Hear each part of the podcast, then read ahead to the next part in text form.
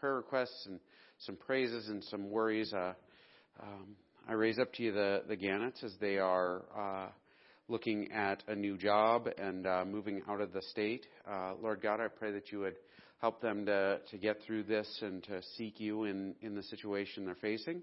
And I pray that you would keep them safe and help them bless their marriage and, and help them to know you more, more and more through this time. Um, Father God, I raise up to you uh, also the, the Bond family as they're moving to Montana um, over this next week. I pray that you keep them safe, uh, keep their, their travel safe, and, and protect them. And Lord God, I pray that you would bless them in this, this new chapter in their lives. Um, and Father God, I, I uh, raise up to you uh, Rose, uh, her friend who is uh, stranded in Yemen. Uh, pray that you would keep them safe, and, and Lord God, make it possible for them to uh, return home soon. Um, Lord God, we pray for just all the folks who are dealing with the the disease, this COVID nineteen, this virus, and pray that you would um, help this this time to pass quickly, Lord. Um, I pray for Stephanie's friend uh, uh, whose mother has COVID 19 and is in quarantine, um, uh, who's quarantined with, you know, with people who are at high risk. I pray that you would uh, just keep them safe and bring quick healing, uh, limit the complications of the illness, and, and pray for their healing. Um, Lord God, I raise up to you uh, Carly's uh, cousin Jerry, who's recovering from corona. Um, pray for for you to bring, bring him health quickly, and, and for his aunt John, Jan, uh, who's caring for him. And Lord God, we praise you that, that the rest of the family has come back with negative tests. And I pray that you would continue to, to keep them healthy. Um, Lord God, I, I also raise up to you just, uh, just a number of, of very heavy hearted concerns, Lord. Um, for my wife's aunt Amy, uh, who's going home on hospice today. Um, pray that, that you would help her to look to you in this time and, and help her family and, and for the, the Gardino family to look to you and, and know you more through this time. Um, help them to trust your hand and your grace. Um, and Father God, I, I raise up to you the, the uh, Roscoe family as, as Mrs. Roscoe is dealing with a brain tumor, and I pray that the doctors would um, be able to heal that, that, that you would help them get through this and trust you. And I pray for a miracle in their lives. In Christ's name.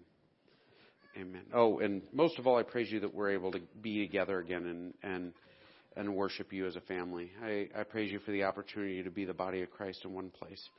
Um, in Christ's name I pray. Amen. Okay. We are uh, continuing, if I can manage this without making too big of a mess. Um, we're continuing in the book of, uh, well, we're continuing in our series. We're actually going to do Acts chapter 1 today. So if you have a Bible with you, have a look at Acts chapter 1.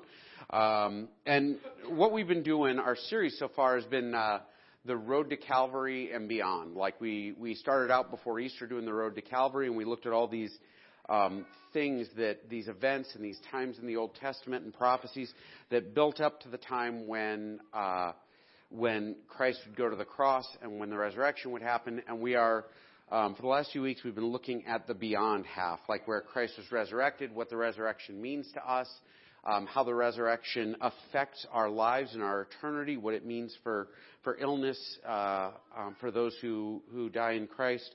Um, and then actually what we're going to be looking at now, um, Acts chapter 1 is sort of the transition point where we go from focusing on Christ and the outward expansion from you know the the resurrection um, to to focusing on the Holy Spirit and the church. Um, before I get there, I, I wanted to share a story, and hopefully I do this in a way that's I, I don't want to I don't want to make fun. I, I want to be be gentle, but um, I, I know it's hard to believe. Um, when I first moved to Texas um, a hundred years ago uh, to marry Jessica, um, I I moved there driving a very old and rusty um, 1970s era Ford Thunderbird, um, and it it was it was I love that car. Actually, it's one of my favorite cars I ever owned. But it was rusty and it leaked like you wouldn't believe. Fortunately, it like leaked on the passenger seat, so it wasn't that big a deal to me. but Jess didn't like it. Um, but when I when I moved it to Texas, um, my tags expired, and I had to get new tags. And in the state of Texas, it is incredibly difficult to get a a, a car tagged. You have to get a safety inspection, and emissions test, and all kinds of other stuff. And my like $500 Chicago car with rust and, and beat up and everything else, I could not get it to pass the safety inspection. Um, it was it was a safe car, particularly because I was driving it. But um, according to the state of Texas, it wasn't safe enough to drive. And so I had just gotten out of college. I was poor as dirt. I I had nothing. I didn't even have a place to live at first. I lived on on my uh, now in-laws' couch for a while. Like I slept on their couch for a while before I had a had a place to live. And and you know I I I remember getting my first job and needing a vehicle to go to work in. And um, I was an exterminator, uh, which was, I guess, what I was qualified to do with my philosophy degree. Um, and I, I talked to my father-in-law, who is a great guy, um, and he lent me a car. Um, it was a, oh, I don't know, like a 1980 something, for 1988 Ford Festiva. Now, I don't know if you've ever seen one of these cars. They're, I think they're two seaters. Uh, they have a hatchback. They they look surprisingly like the old Yugos. Um, and and that car it weighed about 800 pounds, um, and it was the least cool car I had ever driven in my life.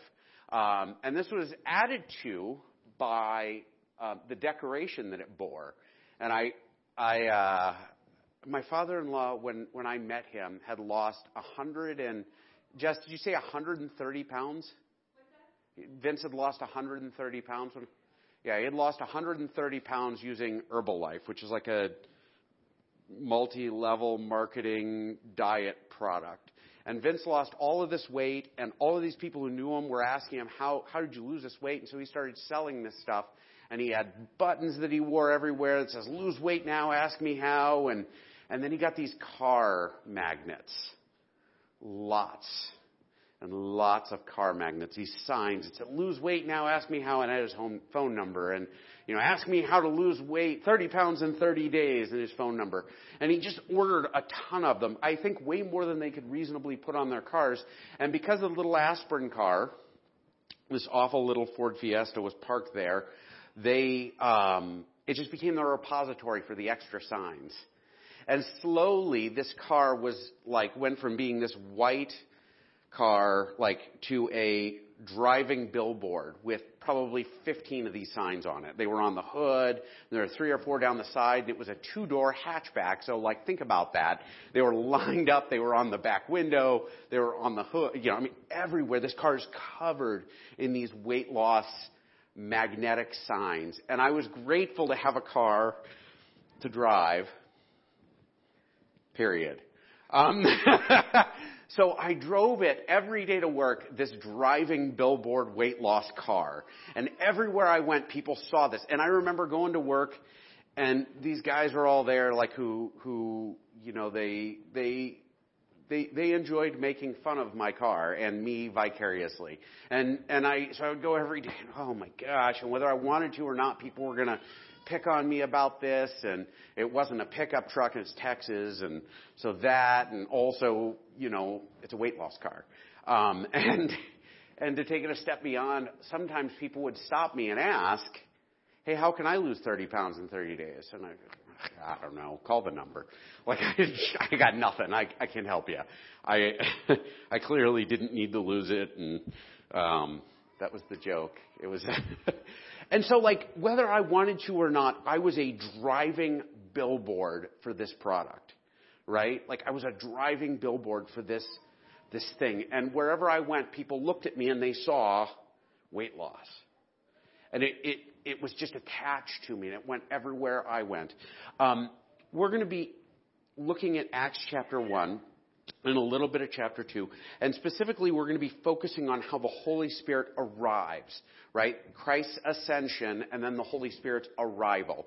And this is a huge deal because um, at this point, we go from, like, if you look at the Old Testament, God would talk to his people and the earth would shake. Moses went into God's presence and he came out and he glowed like a light bulb. He was, he was Rudolph the red-nosed prophet for a little while. He had to cover his face so people would stop looking at him because he had like the glory of God shining off him. And there was this huge distance between God and man because of sin right? Like sin created distance between us and God. It's not the way it was meant to be. Then God shows up as Christ and like, like the Son of God shows up and God is in our presence and we can talk to Him and we can eat a meal with Him and we can put our finger in the hole in His hand and, and our hand in the hole in His side and everything else. Like, like we're able to come into contact with the living God that close. And, and now we're going to see where God goes from up there to down here to in here as the Holy Spirit arrives. Um, there's a whole bunch of stuff recorded about the post resurrection appearances of Jesus. This little bit here is kind of unique to Luke's books. Um, Luke talks a lot about. Uh, uh, was that a double slide? Oh, I just didn't advance it. I'm sorry, I wasn't paying attention. Um, so we're going to start actually in Luke 24. We're going to actually do two in the Gospels before we get to uh, John. I'm going to try and do these quickly. Um, but there's some stuff here that are, that's important we got to touch on. So Luke 24, this is 44 to 53. Then he said to them, These are my words that I spoke to you while I was still with you, that everything written about me in the law of Moses and the prophets and the Psalms must be fulfilled. Then he opened their minds to understand the scriptures. And he said to them, Thus it is written, that the Christ should suffer and on the third day rise from the dead, and that repentance for the forgiveness of sins should be proclaimed in his name to all nations, beginning from Jerusalem. You are witnesses of these things, and behold, I am sending the promise of my Father upon you. But stay in the city until you are clothed with power from on high.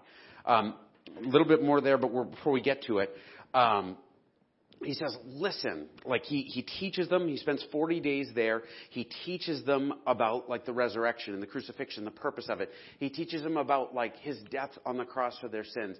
He teaches them about the future and the resurrection and like prepares them by opening their minds to what the scriptures had to say. Because before then, they would read it and it was nonsense to them, or they were confused, or their own agenda got in the way, and they were unable to see certain truths. They were, they were dumb um, in a very real way. They were blind in a very real way by their own sinful natures.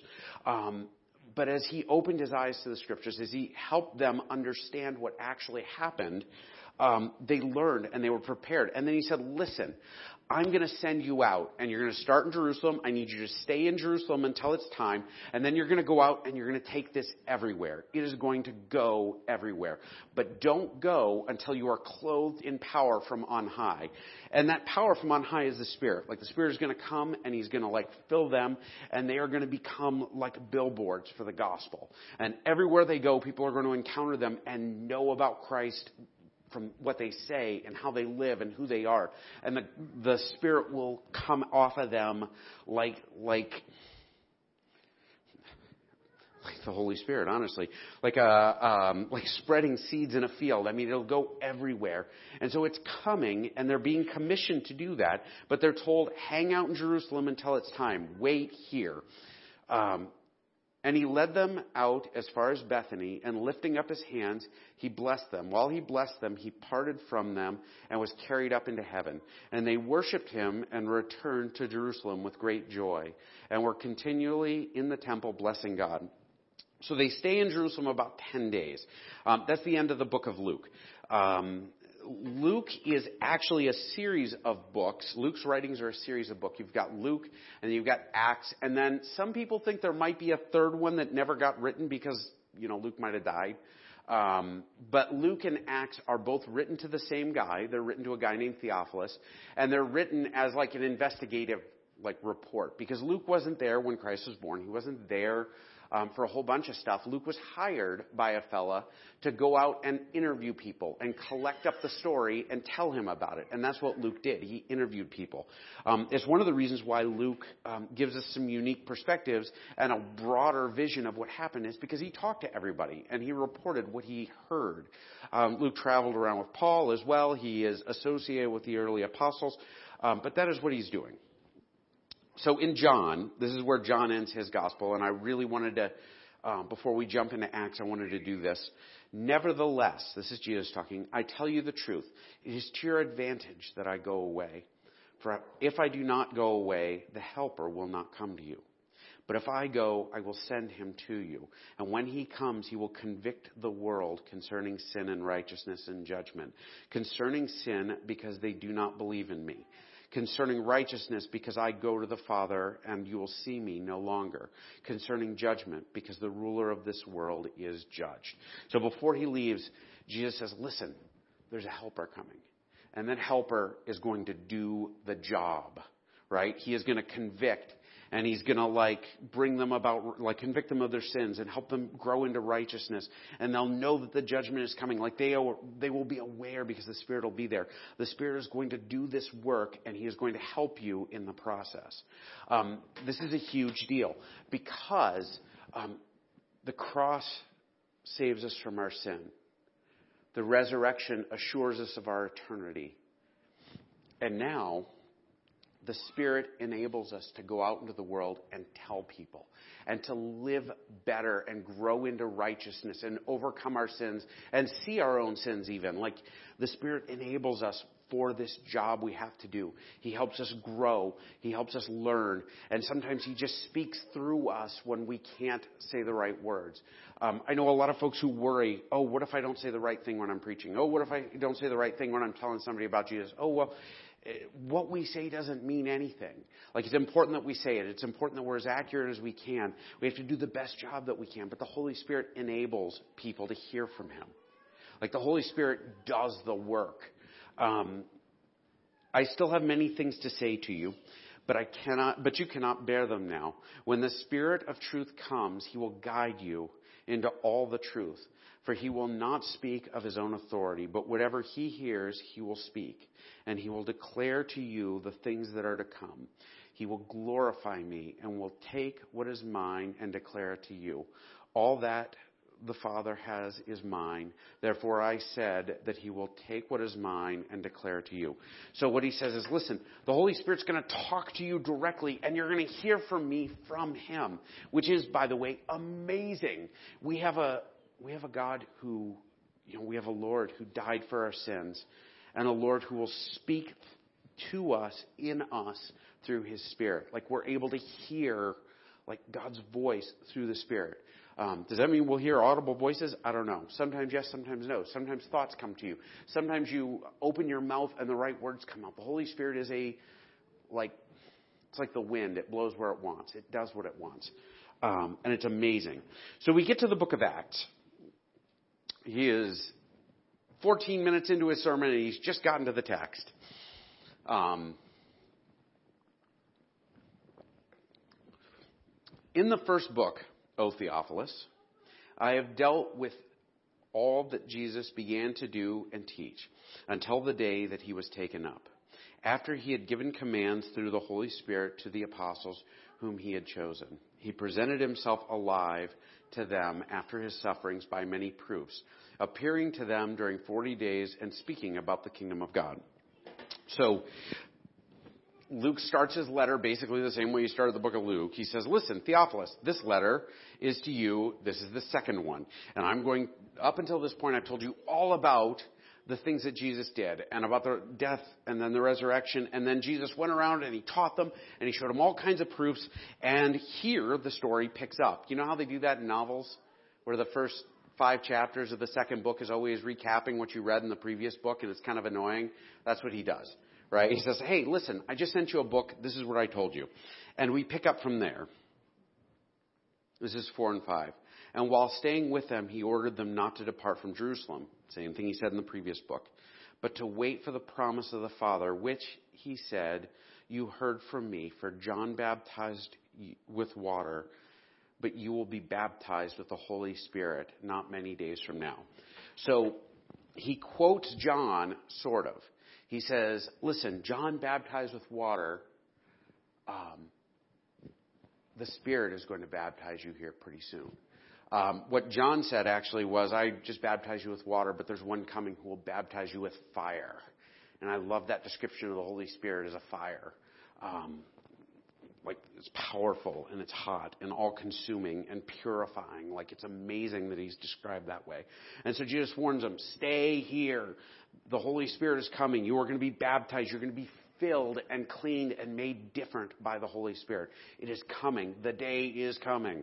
Um, real quick before I go forward. Well, actually, he's going to do this. Um, let me do it with the text. I'm not going to jump ahead. So when they had come together, they asked him, Lord, will you at this time restore the kingdom of Israel? So they all gather together and they know something huge is about to happen. And actually, what the huge thing that's about to happen is Jesus is going to ascend. He's going to go to heaven. Um, what they ask him is, hey, are you going to restore Israel now? So, like, after all this time, they still don't get it. Like, they're thinking, oh, Israel's about to conquer the world because that's what we were promised. And actually, if you look, what they're doing is um, there's a popular strain of thought amongst uh, ancient rabbis and amongst ancient Jews where they looked at Joel chapter 2, um, 28 to 29, and they read it as a, oh wow, Israel's going to conquer the world, and we're going to be the most powerful country on earth, and it's coming. It's going to be awesome. Um, this is the passage they read. And it shall come to pass that I will pour out my spirit on the flesh. Your sons and daughters shall prophesy. Your old men shall dream dream, and your young men shall see visions. Even on the male and female servants in those days I will pour out my spirit. If you jump ahead to chapter 3, it says, For behold, in those days and at that time I will restore the fortunes of Judah and Jerusalem, and I will gather all the nations and bring them down to the valley of Jehoshaphat, and I will enter into judgment with them there on behalf of my people and my heritage Israel, because they have scattered them among the nations and divided up my land and have cast lots for my people and have traded a, all right. Um, so there's this whole passage there, like this whole understanding amongst the ancient Jews that they're like, oh, wait, there is this day coming that God is going to take up our cry and our, our cause as his people, and he's going to conquer the world. And they're like, that day is here. Look, the resurrection happened. Something big is about to happen. Jesus is about to do something awesome. And that awesome thing surely is going to be world domination. it's like, I, I don't mean to say it lightly, but that's kind of their idea. Like, Israel will become a superpower, and our enemy nations will disappear, and everything will be gone, and it'll be awesome. Um, so here they are. They're ready for this. And they ask, Is it going to happen now? And he said to them, It is not for you to know times or seasons that the Father has fixed by his own authority, but you will receive power when the Holy Spirit has come upon you and you will be my witnesses in Jerusalem and in Judea and in Samaria and to the ends of the earth. So now as we go into the book of Acts, this is this is the order that the book is going to happen in because they're asking, are you going to give us political power now? And Jesus says, you know what? You don't know what you're talking about. I'm not going to explain to you God's timing or how God is going to do anything. Here we go. You're going to take my spirit, you're going to take the Holy Spirit, and you're going to be my witnesses. The word witness there is a legal term. It means that they will testify on his behalf as to the truth. And like, like in God's great court, people will believe or they won't believe, and that'll be the judgment on them. And so he says, listen, you're going to go from Jerusalem. So Jerusalem is a city to Judea to Samaria, which actually isn't bigger, but Judea would be all Jewish folks. To Samaria would be the non Jewish people. And then to the ends of the earth, which means everyone. They're expecting a conquering army. And what they don't realize is that they are going to be the conquering army. They're going to be the conquering army expanding God's kingdom. And actually, kingdom is used in the previous, hey, are you going to restore the kingdom? This is about the last time. It's used like three more times in the book and never in this kind of context. From here on out, instead of kingdom, it's gospel. From here on out, it goes from like kingdom, as in like this, this worldly power kind of thing, to God's, like the gospel of Christ, the gospel of salvation by grace through faith is going to go everywhere. It is going to spread like fire. Um, and it's going to affect everyone. The, the God's people are going to go out like a conquering army to share the good news that Christ died for you. That when you were still in your sins, when you were still dead, when you were still broken, when you hated God through and through, like in your very heart, that Christ came and died for you. He carried your sin and like like was crucified and tortured and like God poured his wrath out on him and forgiveness comes through that. Like what is about to happen is the Holy Spirit is going to come and is going to be poured out on all nations because because that's what God promised. But that pouring out on all nations isn't going to be by the sword. It's not going to be by winning elections. No matter what anybody tells you, the gospel is not advanced because we hold power in Congress or because of Supreme Court justices or some other nonsense. The gospel is advanced by changed lives, by the Holy Spirit spreading into new people that we like share the gospel with, that we wash in baptism, that we disciple to grow into maturity in Christ. Like that is how the gospel spread. And then those people will share it with the next person. And when the Holy Spirit enters us, we can't even help but do it. We can't. And so y'all have met believers who are like that. You look at them and like the gospel itself is like a magnetic sign on their life like beyond magnetic. It's drilled into the core of who they are and you meet them and you know that guy belongs to Jesus and you know that guy loves you and you know that guy would do anything for you and you know that guy is full of grace and mercy and wisdom. Like you know the Holy Spirit is on them and you know Christ by knowing them because everywhere they go it shines out of them. That's the Holy Spirit. The difference between the Holy Spirit and somebody who is a really like a super Christian religious guy is the Holy Spirit changes us in such a way as to where you can't help but see it everywhere. And the super perfect religious guy is just trying as hard as he can to live up to it without it. Um, so they're going to go out to the ends of the earth. They're going to share the gospel with the ends of the earth. And when he had heard these things, or when he had said these things to them, as they were looking on, he was lifted up, and a cloud took them out of their sight.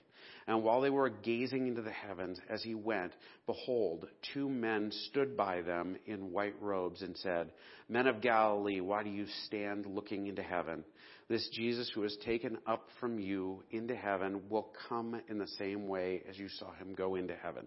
Meaning Christ will come back and everybody's going to see it and we're all going to know he's going to come back on the clouds. Like, but they're standing there and Jesus leaves. And I'm like, well, what now? What do we do?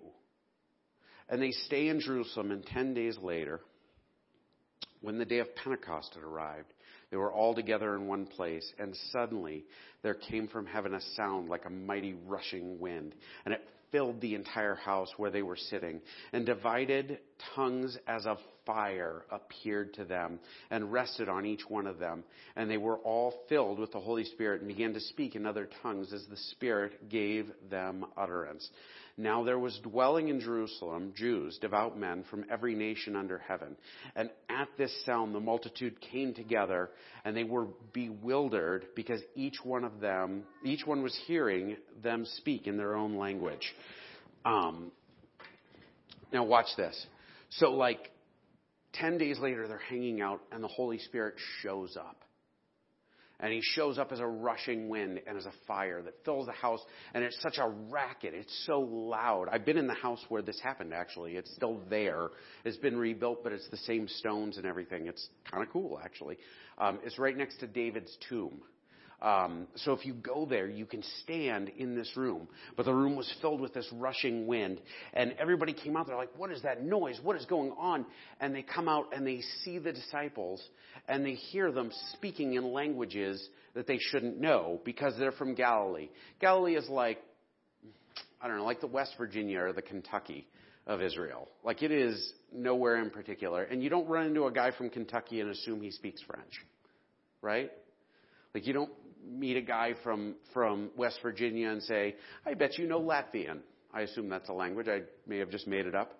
Um, I assume you know Esperanto or whatever. I mean, like suddenly they're speaking in languages that they didn't speak, and they looked at them and they're like, "How are these guys even talking like this? They, this is crazy. Aren't these guys from Galilee? Aren't they basically hillbillies, rednecks, and uneducated jerks? Like, what are they doing? How do they know my language?" Um, And they were amazed and astonished, saying, Are not all these who are speaking Galilean? See, I just said that. And how is it that we hear each of us in his own native language? Parthians and Medes and Elamites and residents of Mesopotamia, Judea and Cappadocia, Pontus and Asia, Phrygia and Pamphylia. Uh, my ancient city names, country names are awful. Egypt and parts of Libya belonging to Cyrene, and visitors from Rome, both Jews and proselytes, Cretans and Arabians. We hear them telling in our own tongues the mighty work of God.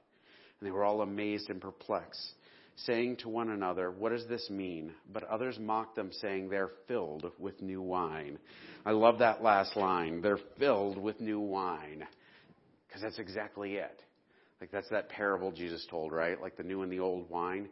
And these guys are new wineskins filled with new wine and they are speaking the truth.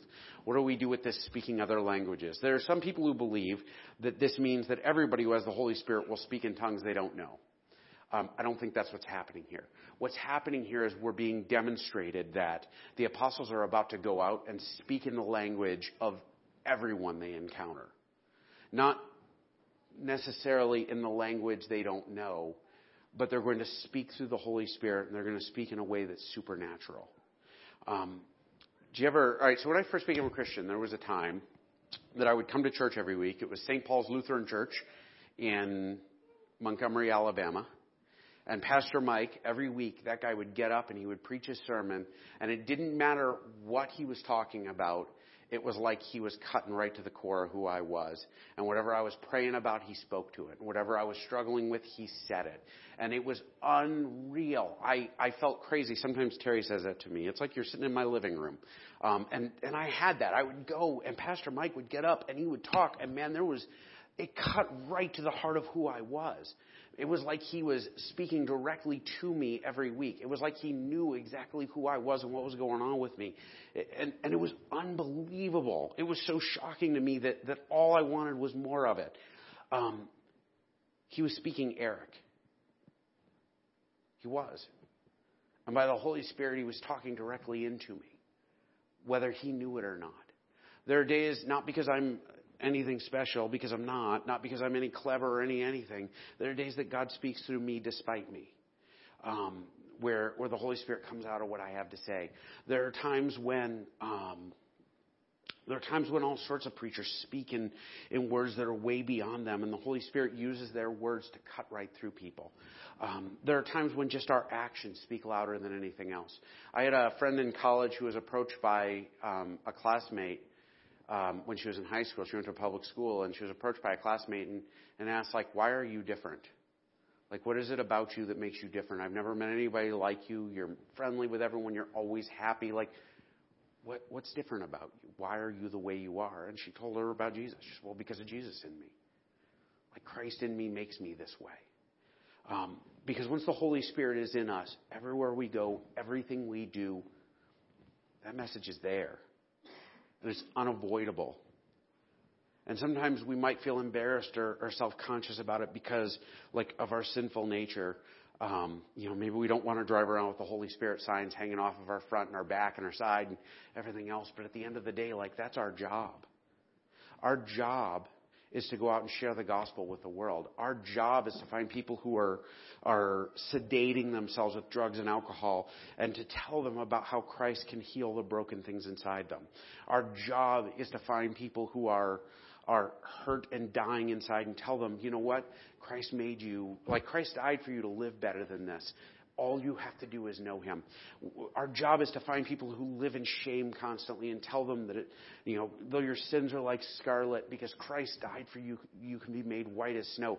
That is our job, our mission, our goal. We are a conquering army whose job it is to just go out and tell people about Christ. Um, is that instant? No. Um, but it is something the Spirit does.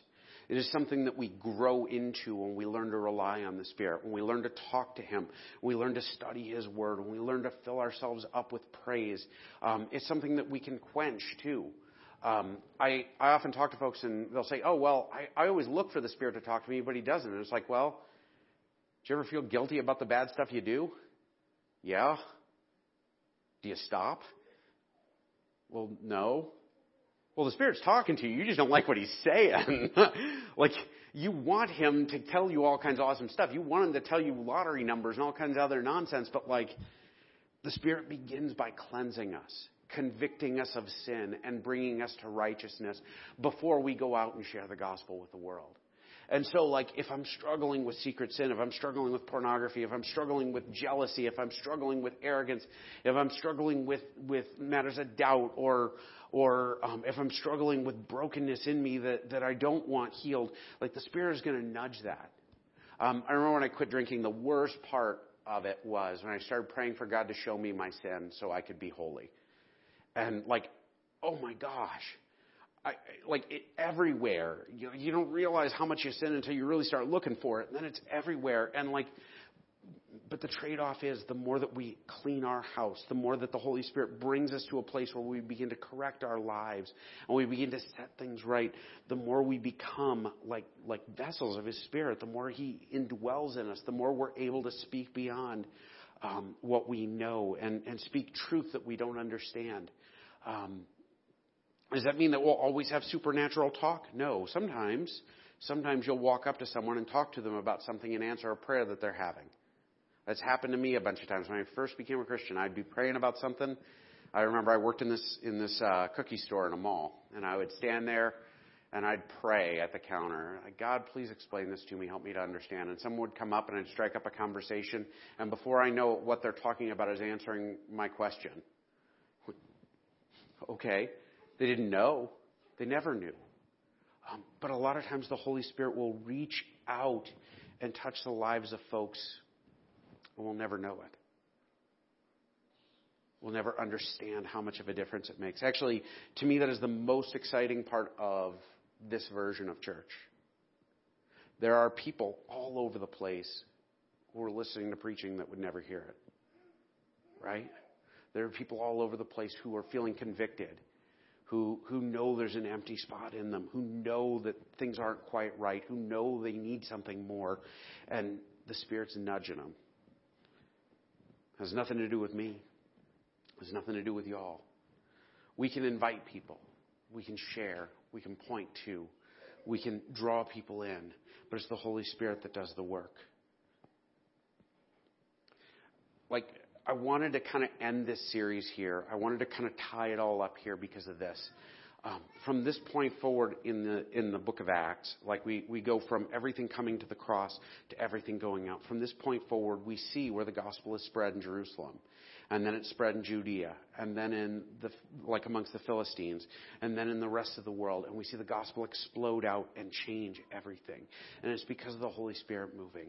Um, for us, the Holy Spirit isn't a feeling. It's not like it's not like I'm going to fall on the floor and roll around like some folks do. I'm not saying that's necessarily isn't the Holy Spirit, but like some people say, oh well, I'm not that guy. It's not like oh I'm overfilled with joy. It is the Spirit nudges you. The Spirit wakes you up from your sin. The Spirit um, shouts loudly into your heart and, and pushes you to be better. And the Spirit pushes you to talk. Some people are blessed. They get to, you know, the Spirit tells them, hey, go talk to that guy. I'm not one of those people. But I've stood up to do sermons and had like a manuscript in front of me and then had completely different crazy things come out of my mouth that weren't on my text. And I just sort of like ride along and listen. Because um, the Spirit will do what He does. It doesn't happen every week. It's happened twice in 20 years. Um, but the Spirit will do what He does. My challenge for you today is to look at your life and ask, because this is the point where it's us, right? You, me, your neighbor, everybody who knows Christ, we are the legacy of this. How are you sharing it? How are you encouraging the Spirit? How are you listening? How are you hearing? How are you drawing into His presence?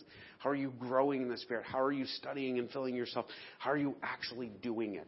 Because over and over and over again, the mark of these texts, these last things that Jesus said in the very beginning of the church is go. Right? You can't spell gospel without go. Um, go. Go, go, go. Um, a lot of times we hear that and we say, oh, that means I'm supposed to go to India and preach the gospel. And it's amazing to me how many folks will go to another place and preach the gospel but won't do it to their neighbor. Is your life covered in signs of the Spirit's investment in you. You're asking, lose your sin now, ask me how. Like, die to your old way of life and become a new creation now. Just ask me and I'll help you. Is this who you are? Is the Spirit crying out? Are you filled with new wine? And people look at you and say, He must be drunk most of the time because no one acts like that. I'm going to close in prayer. Heavenly Father, I pray that those who are here today who feel convicted, who look at their own hearts and say, Where is the Spirit? Who, who, um, you know, who, who know you um, but do not speak, who, who you know, seize hold of this thing, this Holy Spirit, this God inside us. I pray for us to, to find wisdom, like to be led by your Spirit to know. I pray that that leading would bring us to repentance, to cleaning up our own houses, to, to finding believers who need help growing and helping them grow, like through discipleship. I pray that it would help us to, to pursue our faith, not our religion, but our following of Christ, Lord. I pray that you'd fill us with new wine and make us into people who are drunk on the Spirit. Um, in Christ's name I pray. Amen. What? Oh, yeah, next week church starts at 10, okay?